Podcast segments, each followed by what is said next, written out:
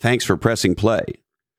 Many of us would like to be more creative, and some of us would like to make our living with our creativity. But without legendary role models who are willing to get real and go deep about their experience making it happen, it's hard to learn what it really takes. In today's dialogue, you're going to find out, and a lot more. You see, our guest is New York Times best-selling fiction author of monster hits like Wife 22, The Slippery Year, The Valley of the Moon, Melanie Gideon. And her new book is one of the most anticipated fiction books of 2021. It's called Did I Say You Could Go? In our discussion, we dig into what it really takes to be a professional fiction writer, how Melanie works on her craft like a real job. I think a lot of people think that, you know, writers maybe just sit around and wait for inspiration to hit or something. We also dig into why and how Melanie has been able to successfully shift genres and, for the most part, take her fans with her and how that has meant that she's taken a lot of risk with her writing because she's willing to go into new places. Also, pay attention to why Melanie thinks it's okay to have the goal of entertaining people with writing. Now, in this dialogue, you will also hear my genuine affection for Melanie. You see, we've been friends for years, and I'm deeply honored that she is launching Did I Say You Could Go here on this podcast. And uh, if you care about creativity, I think you're going to fall in love with Melanie too, the way I have. Now, if you're one of her zillions of fans, what you're about to hear is a very different window into this icon, one that I don't think you've had before. This is Christopher Lochhead, Follow Your Different. Podcast Magazine says we're, quote, the best business podcast. And a podcast reviewer calls me, quote, an annoying host. Whatever you call us, we are exclusively for people who value real, different dialogue over overly edited interviews. My friends at NetSuite are the world's leader in cloud business systems. Check them out at netsuite.com slash different today. That's netsuite.com slash different. And my friends at Splunk are the leaders in data to everything, bringing data to every question, every decision, and every action. Check out splunk.com slash D, the number two, and the letter E. And why not go to lochhead.com and subscribe to Category Pirates? It's our newsletter, and it's kind of like a Harvard Business Review, but for pirates. Now, hey ho, let's go.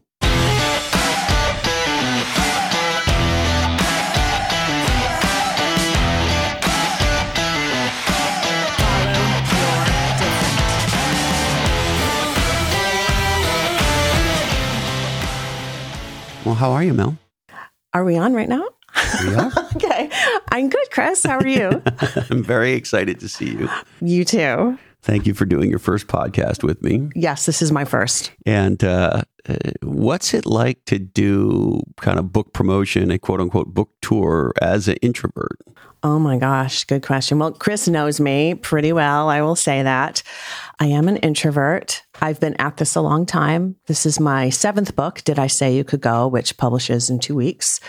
And it's a little bit excruciating for me, I have to say, the, the publishing part of the business.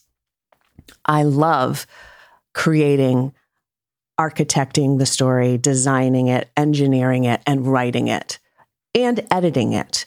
So that process is at least half. You even love the editing, Mel? I do because you are you're finding, you're streamlining the story, you are sometimes finding the story in the editing and you're just making it tighter, tighter and tighter and creating um you know, what you want for your reader, what I want for my reader is to create a page turner where they can't, they just have to know what happens next.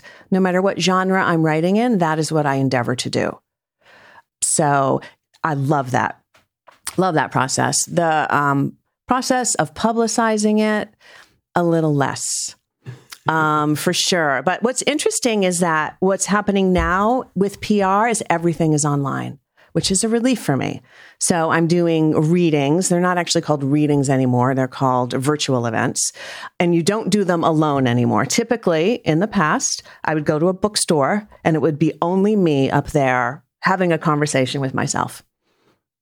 doing a reading, which, you know, honestly is a little bit boring, and then telling, you know, why I wrote the book, how I wrote the book, blah, blah, blah, and then questions. Not just sort of a very static environment. Now, though, what you do is you are in a conversation, like we are in a conversation with another author usually. And so the uh, the conversation is lively. You're talking about each other's work as well. It's not just so centered on yourself.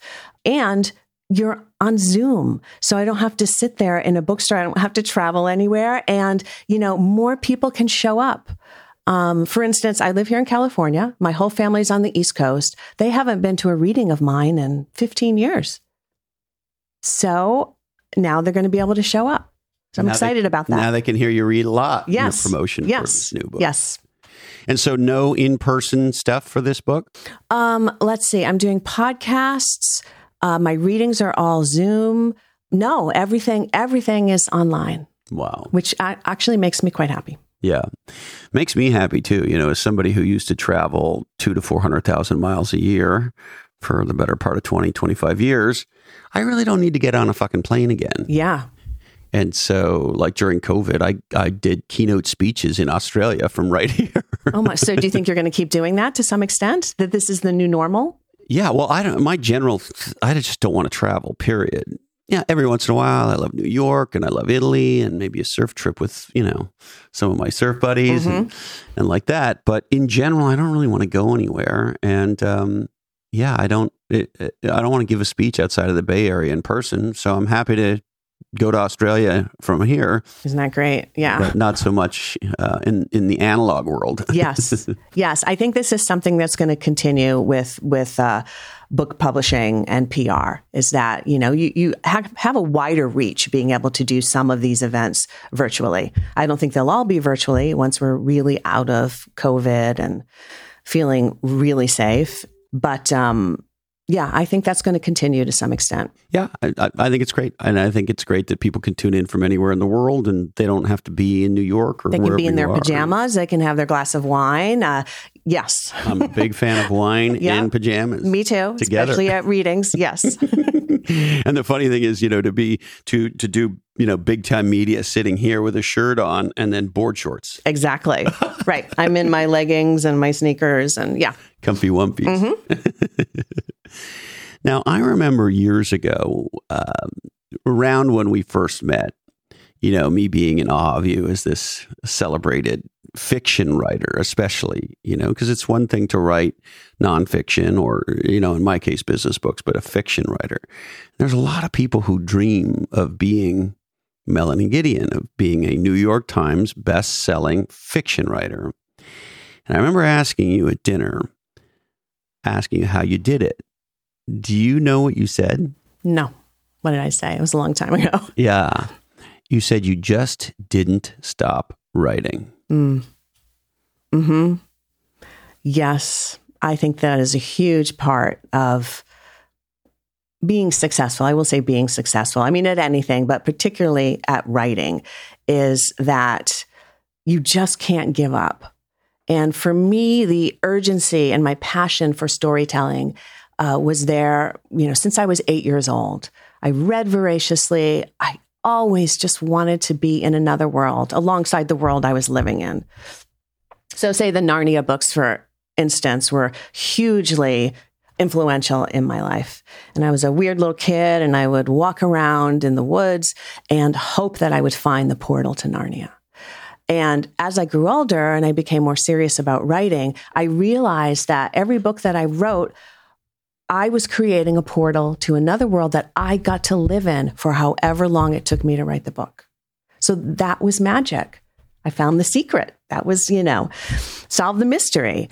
So that's that's what I do. And um, what was your question? I could circle back around to that. oh, I don't give up. Yes, um, yeah. So that's what I've done over and over again. And you know, being an author is not. uh, You know, I think people look at it and sort of romanticize about it. It's not all that romantic. I have a very practical view about it, which is that it's a job. I get myself in the chair every day and, you know, I work Monday through Friday when I'm actively working on a book.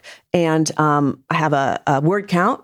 that I have to meet every week and a page count every month. So I know if I want an 80,000 word book, it's going to take me, you know, I have to write 5,000 words a week, you know, 1,000 a day. I, I go to that granular level.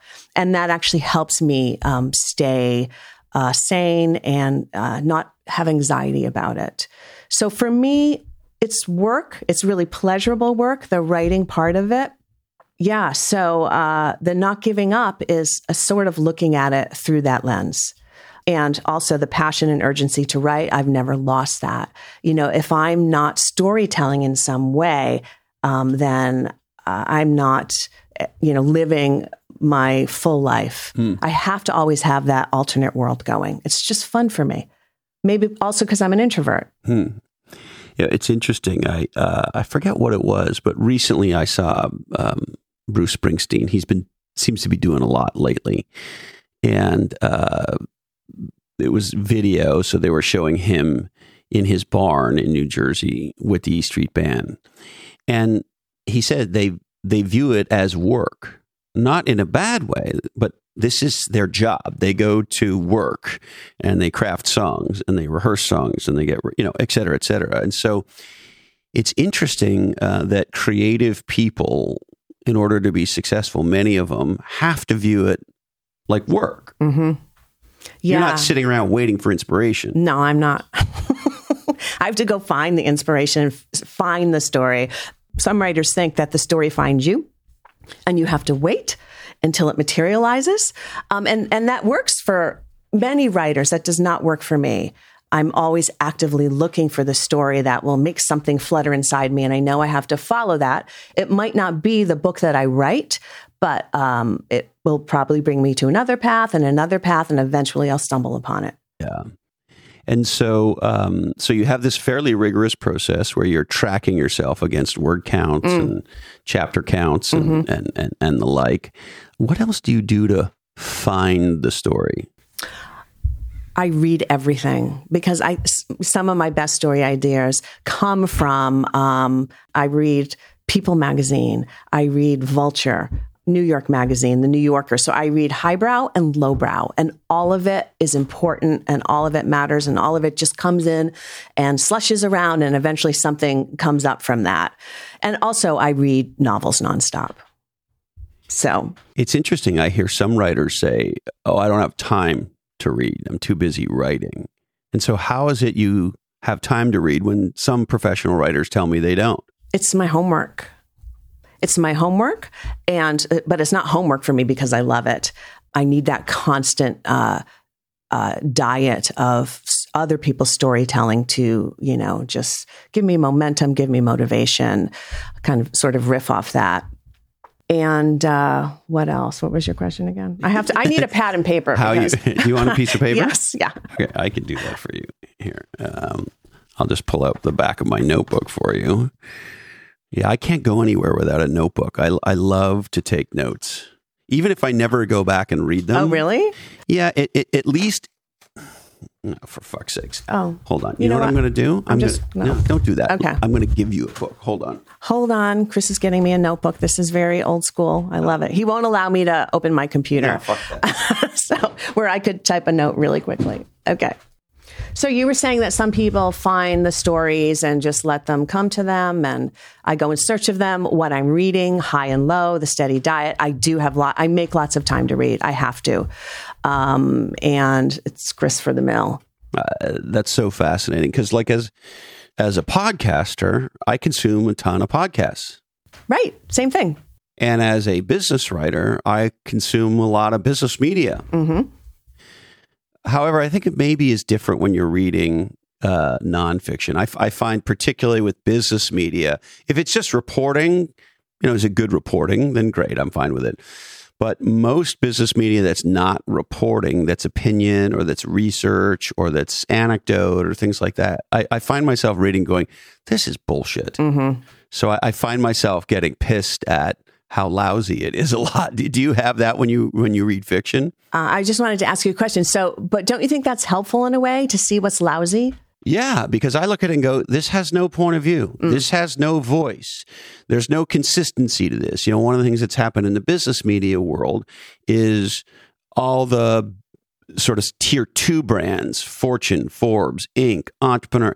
Here's a great example. So, we recently had the founders of Halo App on this podcast for the launch of the company. hmm And they didn't want to do any press, any media. They're very introverted. They don't want to talk to anybody. So, Yeah. they did a blog post, a tweet storm, and they came here. Okay. That's, That's it. it. Yeah. So as a result, and they're very well known guys in Silicon Valley, Michael Donohue and uh, Neeraj Arora, and they were two of the guys that built WhatsApp. So the media is very focused on like what are they doing, but they refuse to talk to anybody. So here's what this is how bad things are in the business media world. So there's a business publication called The Verge. Once Neeraj and Michael say we're not talking to anybody, The Verge I assume, listen to the podcast. And then they write an article based on the content of the podcast. And they reference the podcast in it, which is fine. Yeah. It's great. Then Entrepreneur Magazine writes a story about Halo App referencing The Verge as though The Verge talked to fucking Neeraj and Michael, which they didn't. And of course, give me no credit and the podcast no credit. Then Yahoo aggregates that. So when you get to Yahoo, if you're a consumer of this business news, you're reading a regurgitation of a podcast three times over. And they call that business media. That's how fucking bad things have gotten. Wow. Wow. Yeah. And then on top of that, there's just inane stupidities like, you know, why Steve Jobs wore boxer shorts and you should too. And just like all this stupid clickbaity, headliney stuff. And very little, and this is, you know, we maybe we can loop back to the fiction world. Very little unique or differentiated thinking. It's just regurgitation of shit you've heard a thousand times. Yeah. And so in the fiction world, you know, you sort of say, a lot of people could say, well, you know, all the stories have been written, Mel. Right. Right.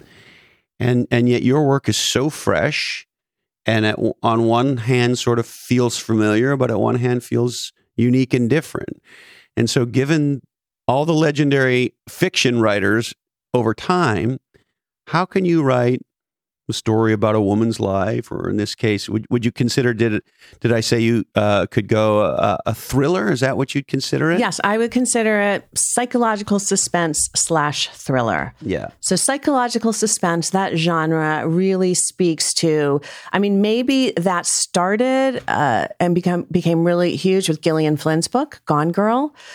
So, difference between psychological suspense and thriller. Thriller is really like violent. You have graphic violence. You have us, Tom Clancy, maybe. Um, Daniel De Silva, um, international espionage, stuff like that. Psychological suspense stays much closer to home. So it's about husbands and wives. It's about friends. My my book is about a toxic female friendship. They are also page turners. They also have twists and reversals, and hopefully a kick-ass ending. Um, red herrings, uh, but they're they're usually take place in everyday life. Which makes them hugely relatable. Yeah, yeah. And and this book seems like there's a term, at least I don't hear very much any anymore, that I always loved, and it was associated with Shakespeare a lot. Uh, no, excuse me, Shakespeare, uh, Hitchcock, um, pot boiler. Oh yeah, that's an old that's an old term. That's very interesting. Would you consider? Did I say you could go a bit of a pot boiler or no? Well, pot boiler for me really is more sort of detective Ah, oriented. I mean, I think it's interesting. Um, Edgar Allan Poe, I would consider sort of the the forefather of three different genres: detective novels, um, horror, and um, and and books written from the point the psychology of a serial killer, basically. So. Um, and haunted houses. So that trope. Right. Um, so the detective stories. So uh, I think Arthur Conan Doyle Mm-hmm. was really influenced by Poe's uh, detective stories to Oh, come up with um, Sherlock Holmes, that Yeah. character, right? So the haunted house trope, which would be Poe's. Um, Fall of the House of Usher. Okay, so the descendants of that are um, Stephen King, for instance. The Shining, that hotel, people are trapped there. Um, that is a trope that is still used and very popular today. The locked in sort of suspense where you cannot get out and people are being killed one by one or it's haunted. And it just gets the the thrill goes up on every page, and thus the pot boiler analogy. Right, right. And then the other one is um, the psychology of a, a, murderer or a serial killer, and the Telltale Heart was probably that was Poe's book that did that. Now there. Thomas, what's his, Thomas Harris? He did the Hannibal Lecter series. Yes. There you go. Point of view from of a serial killer, which is so gripping you can't put it down. Um, who else? Gillian Flynn, I mentioned before, also point yeah. of view of a of a killer.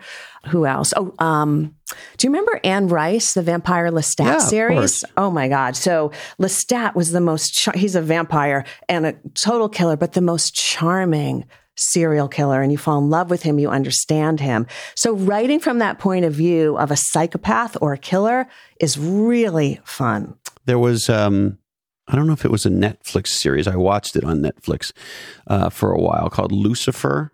Mm, yeah, it was sort. I of, saw a couple of episodes of that. It was the son of the devil, is who the right, and he was, comes right? down to earth, and he just is tired of being up there in hell, right? And so, and of course, he hangs out in nightclubs in L.A. Because if you were the son of the devil, right, right, you would do. Yeah, yeah. I once that that was a story idea for me. Once is what if um, a fallen angel came to earth and was living amongst us hiding, living amongst us. And um, uh, a mortal woman falls in love with him. And I thought it was a great idea, but it never went anywhere. Huh. But I like those supernatural, a little bit of the supernatural. But you haven't done Supernatural yet, have you? Um, I have. I have. Um, my first three books were sort of sci-fi and fantasy for young adults. Oh, see, I always forget about those because I think of you. That's a whole nother. That yes. was a whole other life. Whole I think nother of you Melanie. You, yes, you broke into the chick lit world well, or the the I don't know, what would you call your first big breakout books in terms of genre or category? Right. Oh, my first breakout book was called The Slippery, Slippery. Year. And that was actually a memoir. And um, I had been writing this very serious, dark fantasy for, mm, I'm going to say 10 years, right? And really not getting anywhere with it and being very jealous of J.K. Rowling and mm. everybody who was having all the success. I think I just came a little too late to that. And then a friend asked me if I would write uh, a little essay um, for this publication called Edutopia, just about my kid. Basically. So I wrote an essay about uh, dropping my kid off at camp for the first time. And this voice came out of me that was very funny. And I was shocked where, you know, I didn't know I had this voice. And it just, just poured out of me. It was so easy. And it just mm. felt like it had been biding its time. And finally it had decided. there it was. There it was in my throat, coming out of my mouth. So that's how I wrote The Slippery Year.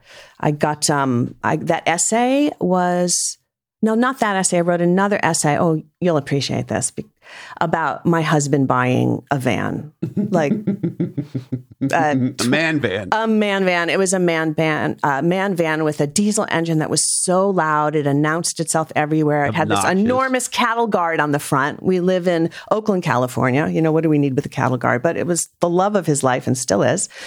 Um, so I wrote about how I hated this thing and that essay was published in the Modern Love column in the New York Times. And that actually got me the book deal for The Slippery Year, which is 12 autobiographical essays, much in the same vein, funny, moving, just about regular life. Life. Parents, kids, marriage, friends.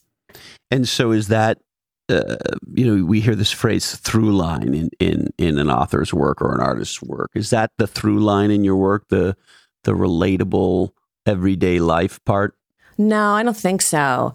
Uh, one of the through lines, there are probably a few. One of them is like the search for identity. Mm. Um, so I'm half Indian and half Armenian.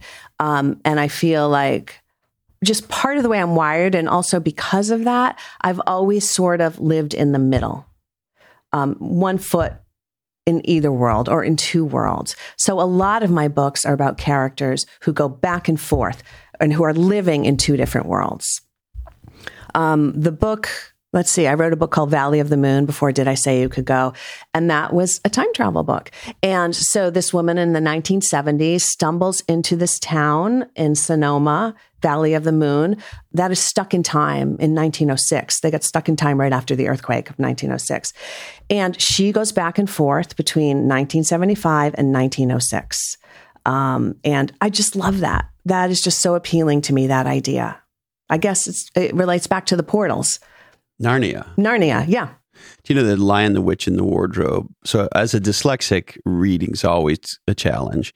But as a kid, I didn't know I was dyslexic, and so I, I didn't understand why reading was so hard. And there was something about that book mm. that was just it was easier for me to read. I fell into that book, mm. and I sort of I couldn't get out of it, even yes. though I was a little boy that struggled very much with reading. So, what is it that's magical about that book? Honestly, is a talisman. I mean, that book is really magic. I think every kid who read it had that exact experience. I don't know how um, C.S. Lewis did it, but I mean, that wardrobe, right. opening the wardrobe and walking and feeling the snow under your feet, and then suddenly you're in winter.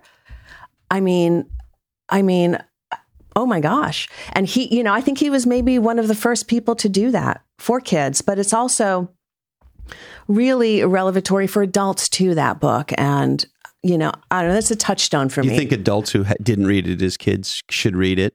Hmm. Boy, I don't know. You know, I haven't read it in so long. I should read it again. But it's just it's just the idea of this going back and forth between two worlds, um, seeing that there's so much more out there. You know, the characters who go through, there's four siblings, not feeling, it's a, you know, quintessential story, not feeling like they belong in their world, but finding their way and becoming new, different, brave people in this other world. I mean, that is a, that is a trope that will never go out of style. Right. That kind of a plot will always win. And so you know, I hear this a lot in podcasting. Uh, I heard this when we started our newsletter.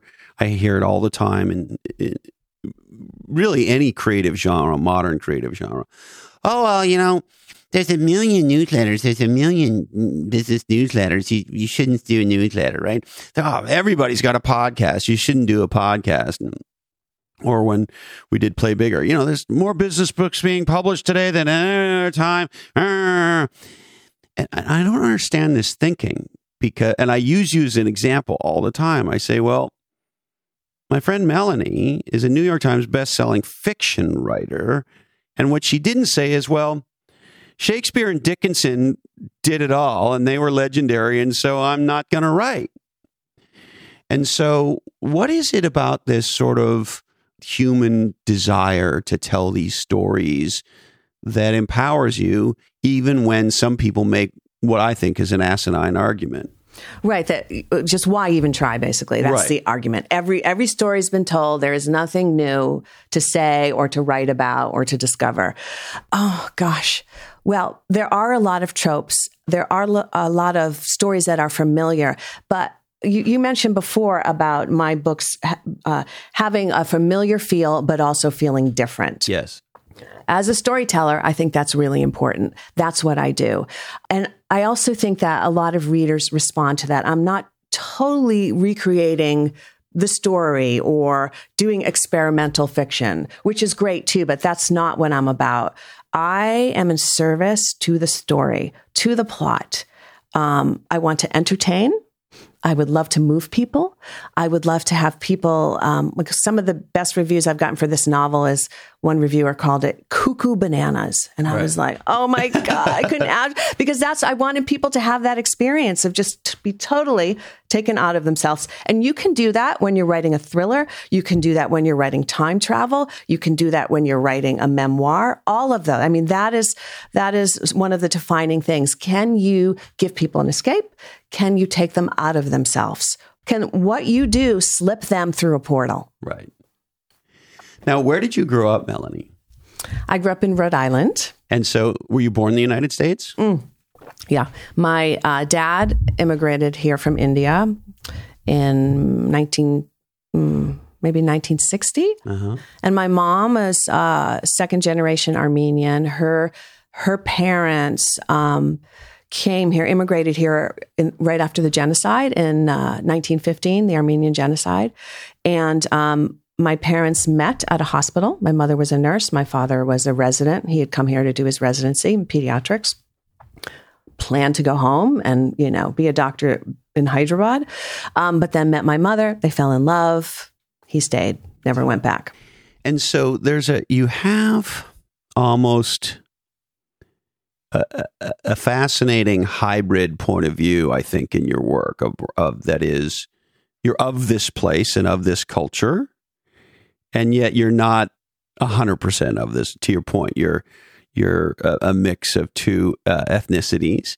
Growing up in a pretty white Yeah, grew up in a Um, very white town. Anglo-Saxon, Yes. I'm guessing, right? Everyone was Ita- oh, Rhode Island at that point. Everybody was Italian or Irish. Boston was very similar. So you're an American, but you're uh, sort of an unusual, maybe a bit of an outsider. Is that how Yeah. you grew Oh, up? Did yeah, you feel that way? For sure. Yes. And how does that inform your writing? I think it it has really helped me. Hmm. Being an outsider, you are and everybody is an outsider in some way, right? You had dyslexia. Maybe that made you feel like an outsider. It sure did. right right i mean everybody has that outsider experience and I, I think it's actually really important to have because it gives you empathy and compassion but also it makes you into an observer so if you're an outsider and you have feet in both worlds you are constantly observing you know you're using particularly for writers, you're using all your senses. You're smelling, you're watching, you probably have an, a high EQ. You're reading people, you're taking notes in your head, um, you're listening to conversations, um, you're eavesdropping, like in a, in a cafe or whatever. Um, and uh, so, yeah, I think being an outsider is fundamental. Uh, to for me for being a writer, and I would imagine a lot of writers uh, would say the same that that is a real you know source of um, inspiration. I think if you're really in the in group, you don't have to work that hard. You don't have to observe that much. When you're an outsider, you're observing for survival, Hmm. right? Yes. Yeah. This brings up another interesting thing. Uh, one of my closest friends, a brother from another mother, Colin, um, he spent a lot of his adult life being a professional photographer. He's not now. But when um, iPhones and that stuff was first coming out, he was teaching me how to use them for photography. And I don't know shit about photography. And he taught me some things, and I started taking a lot more pho- photographs, and just it became a part of my life that I didn't have. I had no aspirations of being a photographer, but sort of like if you have a friend who's like a great guitar player and they teach you how to play a few chords, and Right. you know now you have this fun thing in your life that you can that you can do, sort of like that with photography. Anyway, one of the things that Colin said to me about being a photographer is he had this point of view that photographers lead a richer life than your average person hmm. Because as a photographer you're noticing things. And he said there are some people who take photos and there are other people who make photos. Oh, wow. so maybe you see some beautiful clouds, and some people just sort of shoot the shot, and then some people say, "Okay, well, where should I position myself? And what about this? And what about that?" And one of the things Colin always likes to do is lay down on the ground. He's like mm. he gets on the ground and shoots from the ground because things mm-hmm. look different. Mm. You know, he has all these sort of approaches to trying to make a great photo and take a beautiful whatever or an interesting whatever and take it to that next level. Anyway, long story much longer, Mel. His point of view is that photographers, professional or not, lead richer lives because even if you're not taking photos, you see photos. So if you're in the car and you see something beautiful, you sort of snap a photo in your mind. And you're seeing it deeply. Yes. right? You, yes, like I would think like a painter too, right? I I tried to uh, take a I did take a watercolor class, and so the first thing they taught me in this watercolor class is how to look at something and really see it. Mm-hmm. And you know, I can do that with writing, but I I can't do it visually. So you're looking at the ocean, right? And a painter will be able to see the light and how many different shades of white or yellow or pink at sunset it is. So people who aren't visual artists, they miss all that. Right. And so this leads me to a question, which is do you think as a fiction writer who's an observer who has felt like an outsider, particularly in your formative years, do you think you have a similar uh, sort of uh, skill set that that Colin's talking about? Do you experience the world differently than maybe I do because I'm not a fiction writer? Hmm. Uh, well, yeah, yeah, to some extent, I would say. Like I, I, I, said before, that I'm always in search of the story. Yes. And um, the story can come from anywhere a conversation with a person, something I read, something I observe, something I see. So that is always percolating inside of me, probably like the photographer, right? right? Just analyzing, looking, would this be a good photograph and making the mental photograph. So I think a similar process. Yeah. Now, the other one in the same vein or similar vein I remember years ago reading an interview with one of my favorite rock stars, actually, the guy I think maybe has had the coolest career in rock and roll history, Dave Grohl from the Foo mm, Fighters. Mm-hmm. Of course, he was the drummer in Nirvana. And he said, I'm always writing songs in my head uh, uh-huh. to the point where it, it can be, it can drive you nuts. And so, like, what I wonder about you is, you know, do you wake up one morning and you know go outside and maybe it's a dewy morning and there's a particular smell and all of a sudden in your head you're sort of writing you know her her, her the, as she took a step the the the, cr- the crackle of the dew on the you know are you always writing these sorts of as you're experiencing life is your brain writing magical sentences as you're observing and experiencing things? Or do you just wake up and it's a dewy morning and you do whatever you do and you're not okay, I, that's I can answer that in two ways. One is that when I'm in like when I'm in between books and I'm I call it gestating and, and percolating. I'm gestating on an idea. I'm considering different ideas, and then I get one that's sticky. And I know I have to pursue it. It might not turn into the book, but I know I have to pursue it. And then it's like, it's, I'm manic. I think about it day and night. Uh, you know, the puzzle pieces come together when I'm in the shower. I, I'm just on fire with it. And that can last, like the last book I did that with, Last Idea, it was a month of that. Like constant, getting ideas, constantly running to the computer, writing it down, writing it down. One idea would feed into another, would feed into, oh my gosh, the plot needs to go this way. That is that you know that happens between books when I'm I'm thinking about a new book, and that's thrilling. But when I go outside, I'm not usually narrating. For me, it's finding the story. Okay. When I do narrate, and I didn't realize this for a long time, is when I'm actually writing the book, I'm I'm I'm narrating it out loud as I'm writing. Uh, and I was not aware. Like you're actually that. speaking yes, and writing at the right. same I'm like, time. she went to the, and I had no idea that I was actually speaking because I'm so immersed in it and so in it it's you know but some something happens where it has to I have to say it verbally then it goes to my fingers and i'm whispering it. But i didn't realize for years that that was my process. Hmm. it's kind of weird. Yeah. Interesting.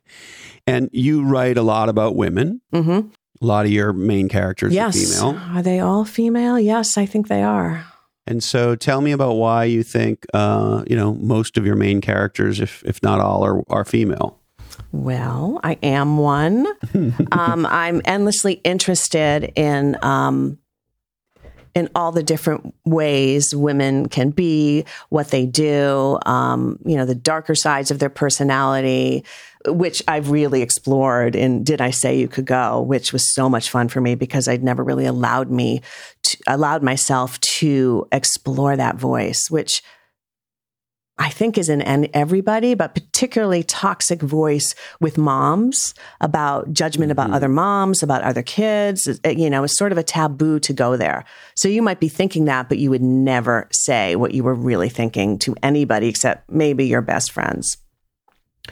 Yeah. So uh, with this book, I really wanted to write about toxic female friendship and sisterhood sisterhood. Sisterhood gone wrong. Sisterhood gone very wrong. So I'm one of four sisters. I'm also a twin. And, um, you know, we were pretty savage about staking out our own territory. And once we had staked it out, no other sister it was, could. It was Girls that. Gone Wild. right. Well, it was like I was the musical one, I was the writer. My twin was the athletic one. My older sister was the smart one. And my younger sister was the popular one. Right. Uh, and so ah. neither, uh, none of us would dare or ever, you know, would never occur to us to step no into the, no boys, all girls. And, um, you know, we were pretty savagely competitive. So you weren't necessarily each other's biggest fans. Oh, no, we were not friends. Like my twin sister and I, we could not have the same friends.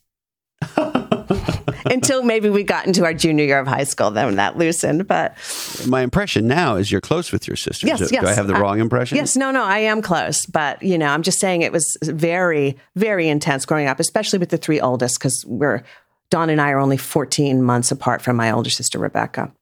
We're basically triplets. But an That's, example that's of how that. it feels. Yeah, that's how Yeah. it felt. But an example of that is I remember when I was around nine, Dawn stayed home from school with a cold. And I was so, when you feel like you don't get enough attention, there aren't enough resources, you're desperate, desperate, you know, for attention, basically. So Dawn was home from school with a cold. I went to school and told everybody she had fallen off a stone wall and broken her leg. And the teacher was horrified. So she stopped the class and made everybody make get well cards for Dawn. so I come And you home. made this up. I made it up. I made it up because I wanted attention. I wanted to be the bearer of this horrible, But it you know, backfired because she got all the attention. news. Right. So I, I had to give the cards to her when I got home. And, you know, the cards were like, get well soon, Dawn. You know, we hope your leg doesn't hurt too much, stuff like that. And my mother said, what is going on? And so I had to confess. And I think I had to go tell the class, which was the worst. But I, you know, I just wanted to be in the spotlight for once. And I, so I think that sisterhood and that like toxic female friendship, it's all sort of the same. And so did I say you could go? I really explore that. Um, this friendship between these two moms and their two daughters. Um, and it goes very, very bad. Yes. hmm So uh, I remember the first time I, uh, as a reader, uh, sort of realized that women had this thing they could do, right? This dark side. And that was Lady Macbeth. Mm. You know, I remember being in grade school studying Macbeth. I don't know that we, I don't think we read the actual play because maybe it's a little heavy, the writing, but we read some synopsis of it. And I remember there was a, this is long before any of the more modern popular movies came out, but there was a sort of a real, is I don't know how to describe it, sort of uh, not glitzy version of Macbeth, Mhm. a movie that had been made that the teacher took us to. And anyway, the point being, Lady Macbeth was the first character that I remembered, female character that I remembered that had this evil, conniving, like just you know Svengali Mm. string puller, and I was like, as a as a boy of I don't know twelve years old or like that bitch is scary. I didn't know that, Yeah. right? And so, Yeah. what is it about that sort of the dark side of um, of females that has attracted you? And and I mean, you clearly in, in in did I say you should go? You clearly had something to say. Yeah, well, I think that, and I'm speaking like, you know, in broad, broad strokes here, but um, I think that men are allowed to um, to be that way on the surface, right? You don't have to hide that dark dark part part of you for the most part, right? Women have to sublimate that. You know, it's not civilized. We keep that uh, you know to ourselves because we don't want to show anybody what the messy, you know, sort of violent uh, feelings we might have. You know, incredibly competitive feelings. So I just think societally, it's you know, it's more you can do that. I, I can't do that as much. Doesn't mean I can't. Um, I also go back to Gillian Flynn's book Gone Girl. I think that was that really was a paradigm shift as far as psychological thrillers because her main character was a psychopath, and all I think all of Gillian's blo- books she writes about women who are that. I mean, they are violent, they are dark, and she gives them voice. And since then, I'm not sure. Oh, that came out in 2012, I think, because it was published as the same time as Wife 22. Since then, you know, I, a lot of authors who write psychological suspense are women. Very interesting. But that character, the serial killer, the psychopathic woman, is everywhere now. It's everywhere. Um, I just had never written from that point of view before, and it was tremendous fun. Yeah. Yeah. And so um, there's this conniving part of it. And it's also, so you're making a statement about that, but you're also, this is a very modern book. hmm I mean, you're saying something about our society today. And Um, maybe elucidate on that for me. Yeah, so it's psychological suspense. It's a thriller. It's fun. It's a page turner. It's it's funny at times, um, but it deals with some very serious issues um, that mostly teens are facing today, like um, online bullying, um, sort of the corrosive effects of anonymity online when my son was in high school, there was an app called TikTok. No, not TikTok. Um, Yik, Yik Yak, Yik Yak, and flop, right, right, TikTok, Yik yeah. Yak, right, Yik Yak, and so that was an anonymous app, which really got out of control, and so it was sort of a hyper local app. So there would be um, a Yik Yak for a school, so everybody knew everybody, and it, you know, it just was out of control. Kids were being harassed, they were being bullied.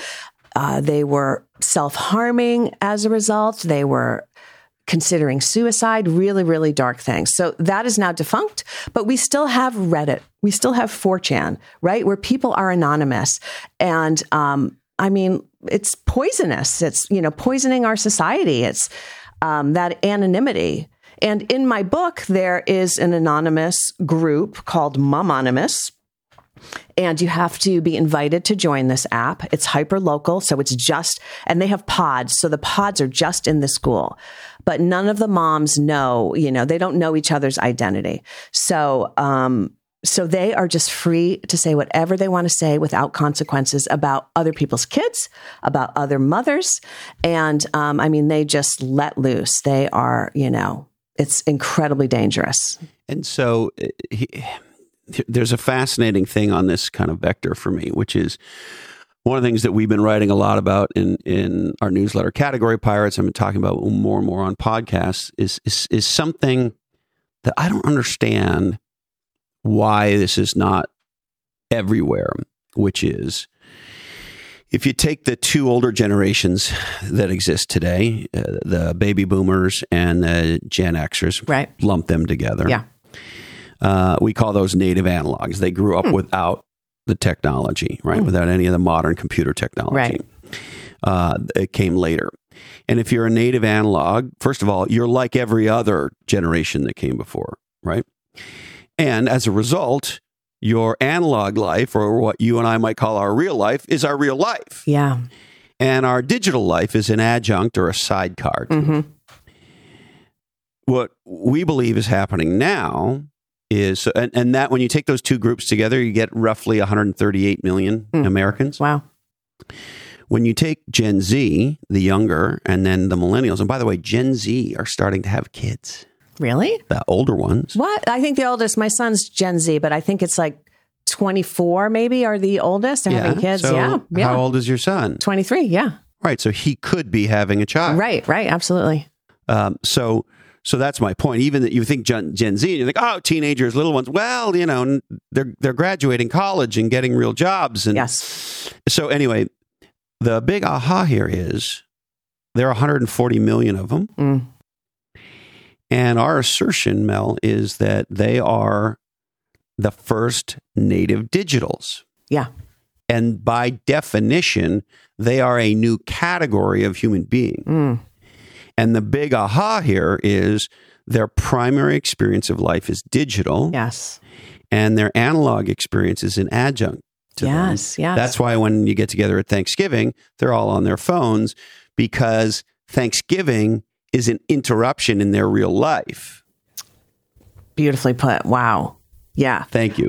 um, a lot of thinking and research went into this. It's, it sounds easy to just say, but this this is sort of two years worth of thinking and uh-huh. research and and the like. And we've you know write, written a lot about it. But I think the big aha is: wait a minute. This is not the normal generational. Well, their music sucks, and they have different language, and they have different hairdos and fashion and whatever, or even different ethos for that matter. This is no, no, no, no, no. A 180 degree different kind of person one group whose primary experience is an analog experience and always will be, and one group who's 180 degree different. Their primary experience is a digital one. So, mm. uh, for for you and I, if somebody criticized us online, we're not going to go kill ourselves. Right. Matter of fact, an asshole criticized me online today, and I explained to him that he should go fuck himself. Mm-hmm. right. By the way, this guy was a university professor who I, I posted something on the billionaires going to space, and he said, That's the fucking dumbest thing I've heard today. And I said to him, Well, you know, as a dyslexic, I've been called dumb by teachers my whole life. And then from there, I eviscerated him. Good for you. But anyway, um, the point being, who, cares? Right. I don't give a fuck. But the reason I don't give a fuck is because that's not my primary life. In this book, you're dealing with native analogs, the parents who slide deep in the digital world Right. and sort of get lost. Mhm. And the kids are native digitals. Mm. So I'm curious about sort of what you think about when a native analogs get lost in a dark part of the internet hmm and what it's like being a native analog uh, raising native digital kids, which both you have done Right. and you write about. Right, right. Okay. One thing I just wanted to say before I answer that is that, you know, when we were young, basically we had so much privacy. We never had any concerns that something that we did, something stupid, shoplifting or, you know, driving while under the influence, you know, nobody would ever know about that. You made it through safely. Thank God. But no, you know, that would never come back to haunt you when you're looking for a job or whatever. And that's not the case for this generation at all. None of their lives are private. They've given away their privacy. You know, their uh, their life. They were born on Instagram, literally. Right. And their life 24 7 is social, uh, social media. And, um, yeah, Instagram in, in particular is really bad. I think they've recently put some tools into place that lets you block certain words if somebody's DMing you, because usually like the harassment comes to the DMs Yeah. that block you won't even see those messages if there are certain words in that message but um, you know still the bullying that has happened over instagram is is unbelievable you know i think that a statistic is 30% of kids have been bullied or harassed on instagram that's a lot lgbtq kids even more so that's kids bullying kids. The other new thing mm-hmm. is parents bullying kids or harassing kids so that their kids can get ahead. So a recent headline was about this cheerlead, cheerleading mom. I don't know if you've heard about this. I haven't. Okay, so she created deep fake videos of so her her daughter was a cheerleader, right? She created deep fake videos of her daughter's cheerleading rivals that showed them um, nude, um, drinking, doing drugs, so they would get kicked off the team. I mean, what the heck? I mean, that is crazy.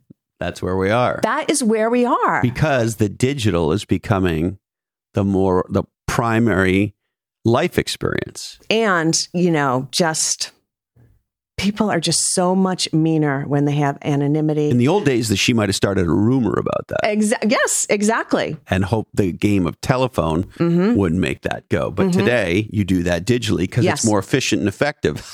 right right exactly but she got caught um, so like so your other questions were, were what happens when a native analog is raising a, a, a native digital right. Well- and you have to deal with all these issues. Yes, right. Well, I can speak from my own experience with my son, um, but it's different because I don't have a daughter. And I think uh, the world is way more cruel for girls uh, bullying online than it is for guys. I think that's true for the most part. So um, I have to say, I am not all that sophisticated on social media and all of that. And I actually don't like being on it a lot. I, you know, I really value my privacy. I'm really interested. You have one of the lowest, given how popular you are, you have one of the lowest profiles I I think I've ever seen. I, mean, never post, which is terrible. My publisher will hate me for saying that, but I just I just never post. I just, you know, feel like my life is my life. I want to live it. I don't want to post it online and then be waiting, the agony of waiting to see who liked it. I just refuse to, you know, get on that train because once you're on it, I think that's it. You can't get off. the dopamine hit is Right. a real thing for people. That's my guess. So I rarely post. I'm not on Instagram, which I- I think I need to be because I'm doing an Instagram interview. So I don't even know what it's really called. Instagram Live. Right. Yeah. Right. So you probably have to have an Instagram handle. Right. Yeah. I probably have to have an account. You know, I didn't have a teenage daughter. There are two teenage daughters in this book. Did I say you could go? And I had to do a lot of research because I didn't, I had no idea what it was like to be a teen girl, you know, a digital native, uh, you know, young teenage girl. So I, I spoke to girls who were 14 and 15 and, you know, they told me this is what they do and blah, blah, blah. But I really had to do that research because I had no idea. So, in spite of the fact that you were a 13, 14 year old girl once, Yes.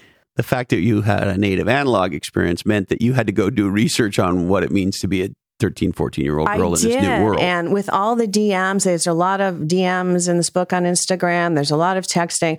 I I actually had to have my son like look over the texts and to make sure they didn't sound like a you know 50 year old woman you know writing texts you know they had to sound like they, these are really teenage girls so i had help with that he did that and then another um, uh, another young woman helped me with that too so i passed their test so that was good and then, you know, as far as being a teenage girl, even though I don't have one, I could totally tap into what it was like to be 14 and 15 and trying to be popular and maybe having issues with weight or, um, you know, whatever. Um, and that came easily to me to tap into that because those were excruciating times, as they are for most kids. yeah, I think so. I mean, it wasn't a. Uh, uh, If you're not an athlete or, you know, in the po- or cheerleader, maybe. so, what do you hope, other than being sort of incredibly uh, entertained and thinking they had a fun ride in reading uh, Did I Say You Could Go? By the way, the title of the book is fucking legendary, Mel. as long as you say it in the right way. You have to say, Did I say you could go? Did I say you could go? Right, right. yes. It has to have. Yes. An edge. Very ominous, sort of. Yeah. or did I say? but it, it's a great title, and I mean, you you don't even you know the the cover. Is this the final cover? Yes. Yeah. So this kind of person hiding behind this rain window, right? That's what Yeah. that is. A window condensation. Yeah. But even if this was just white writing on black paper, eh, you sort of know what you're up for with Yeah. that headline, with Yes. the, the title, and you don't really need to read the back or any of that. You sort of understand at least Hmm. you're in for a ride when it's called "Did I Say You Could Go?" And so, um, you know, other than sort of the entertainment of it, what are the things that you hope people get when they read this novel?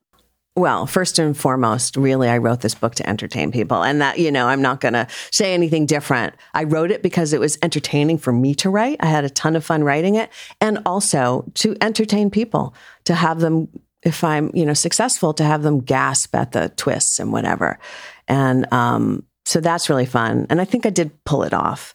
I, you know, as we spoke about, I did delve into some deeper issues some pretty intense issues for teenagers and um, that I think are really relevant and you know issues that we need to be talking about and considering.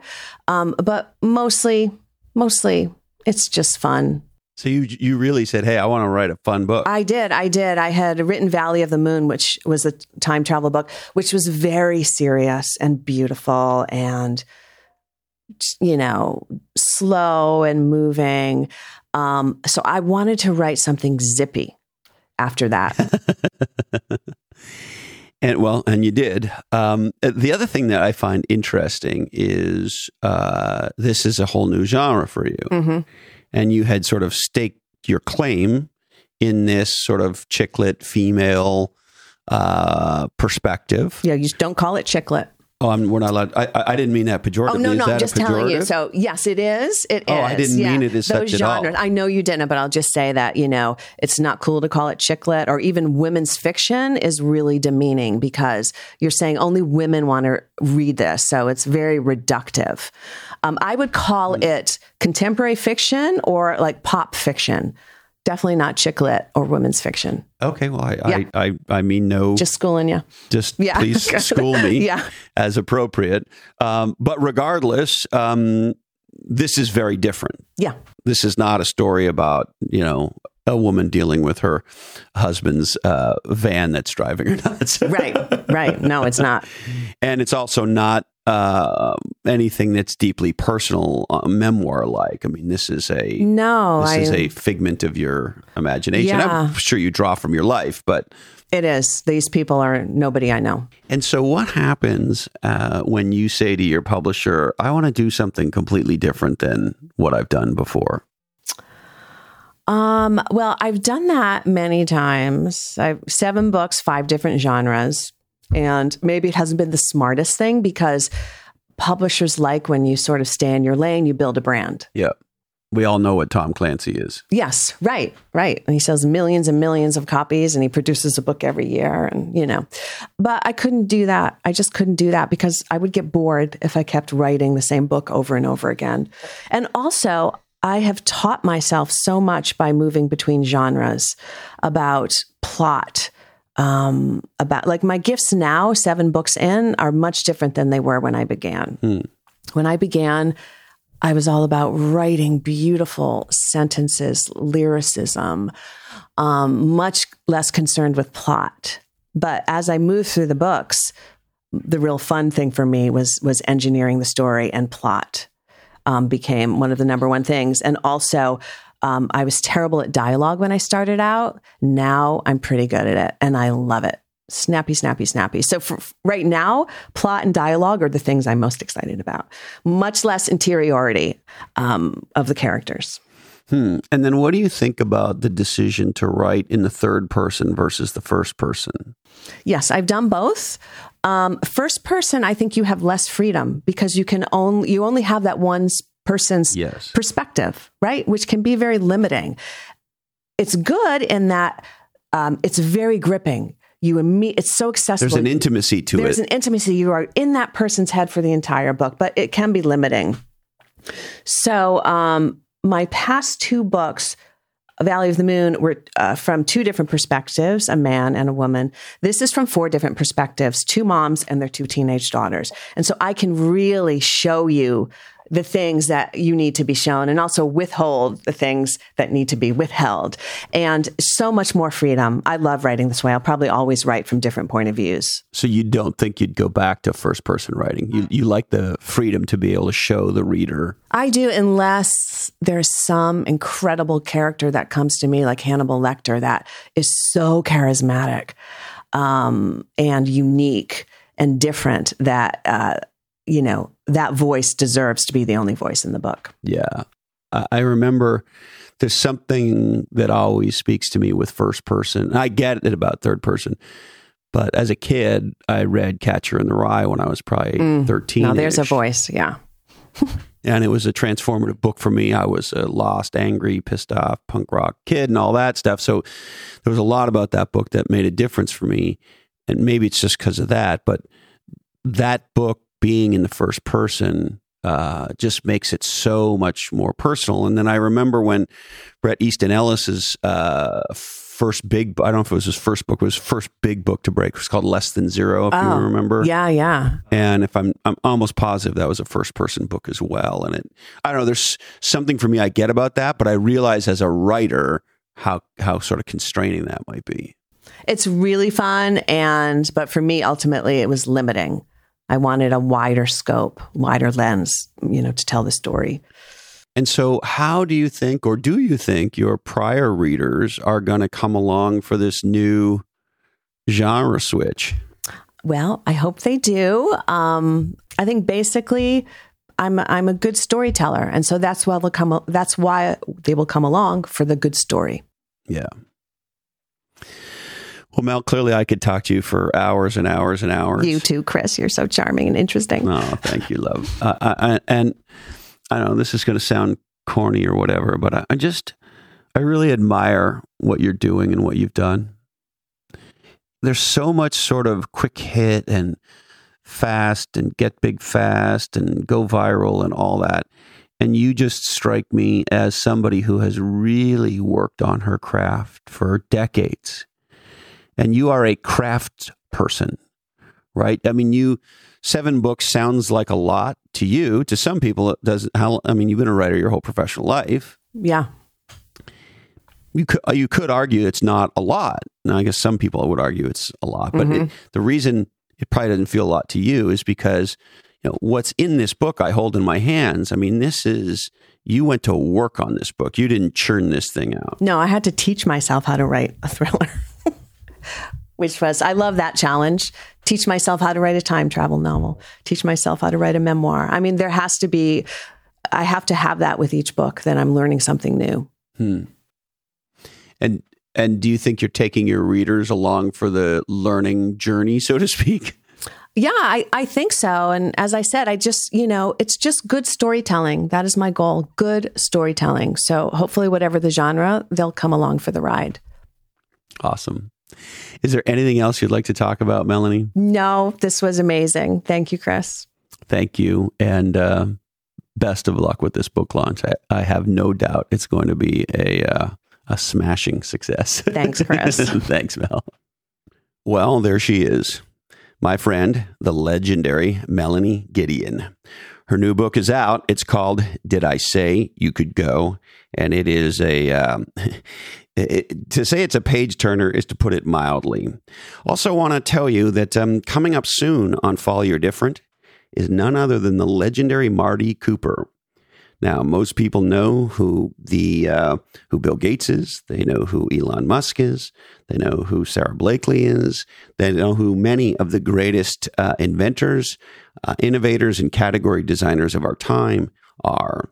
But very few people know who invented the cell phone. That's Marty. And we're going to get into all of it. He's got a great new book out, and he is an extraordinary human being And Candidly, I think Marty's a gift to humankind. Also, coming up soon, uh, Dr. Avi Loeb is back. If you haven't uh, heard of him or you haven't heard our first episode with him, go back to Follow Your Different number 202. You see, Professor Loeb is Harvard's most senior astronomer, and he's the first credentialed astronomer at his level or anything close to it to come out and say, We've been visited by aliens. And uh, if you've been paying attention, there's been a lot of talk about aliens lately. And so uh, Professor Loeb is back. And another one that I think is going to be mind expanding Sergey Young. He's a venture capitalist focused on longevity. And he's got a new book out that I think is going to rock the world. It's called The Science and Technology of Growing Young.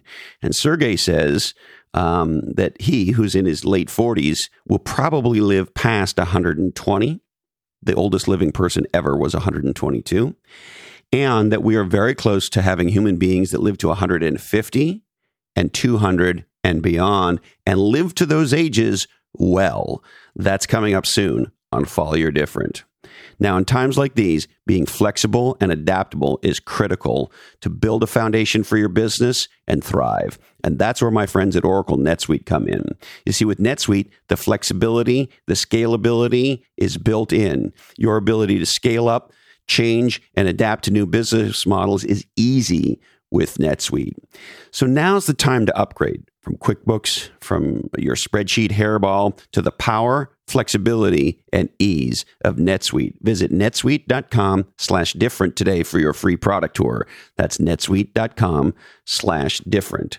And today, legendary businesses are digital first businesses. And that's where my friends at Splunk come in. Splunk is the leader in bringing data to everything, every question, every decision, and every action. Check out splunk.com slash D2E and learn how to bring data to everything. That's splunk.com slash D2E. All right, we would like to thank the legendary Melanie Gideon. Woo! Man, oh man, what an extraordinary human being check out Did I Say You Could Go? It's uh, going to be everywhere, and uh, it's going to be one of those books that I think a lot of people are going to be talking about. Melanie Gideon, Did I Say You Could Go? My friends at OneLifeFullyLived.org are the nonprofit helping people dream, plan, and live your best life. If you want to make a difference, to people who've been making a difference for over 10 years, go to onelifefullylived.org and open your checkbook. My friends at bottleneck.online are the world's first dedicated distant assistant. If you need an assistant who's nowhere near you and won't get anywhere near you, check out bottleneck.online. My friends at Atranet have been building legendary B2B websites in Silicon Valley for over 20 years. Check out atre.net today.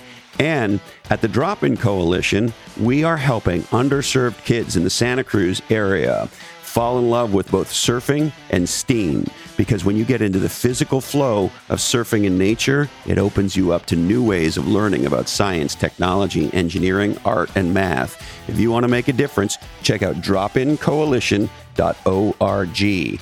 And my friends at Malibu Milk are the leaders in uh, whole plant flax milk. This stuff is on fire. It's probably the hottest category in the broad milk category. Check out Malibu Milk with a Y.com. That's Malibu Milk with a Y.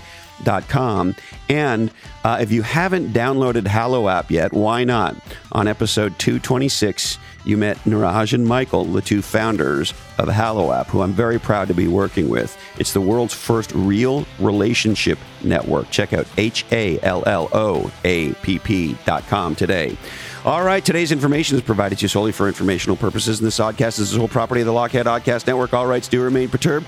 We are produced and edited by the GOAT, Jason DeFilippo. Check out his podcast, Grumpy Old Geeks. Sarah Knox and Jamie J do legendary technical execution, and they build Lochhead.com. Show notes by GM Simon. Remember to spread podcasts, not viruses. The left lane is the fast lane. If you're not going fast, please get out of the left lane. Please listen to the Tragically Hip. Uh, Lucinda Williams was right. Thank you, Candy Dandy. She keeps all the trains running on time. I love you, Mom and Dad. And hey, Colin, this oddcast really ties the room together, doesn't it? Today, our deepest apologies go out to Carson Sweet, CEO of Cloud Passage. Not so sweet, huh? Sorry, Carson. We just ran out of time for you. That's it, my friends. Please stay safe, stay legendary, and until we're together again, follow your different.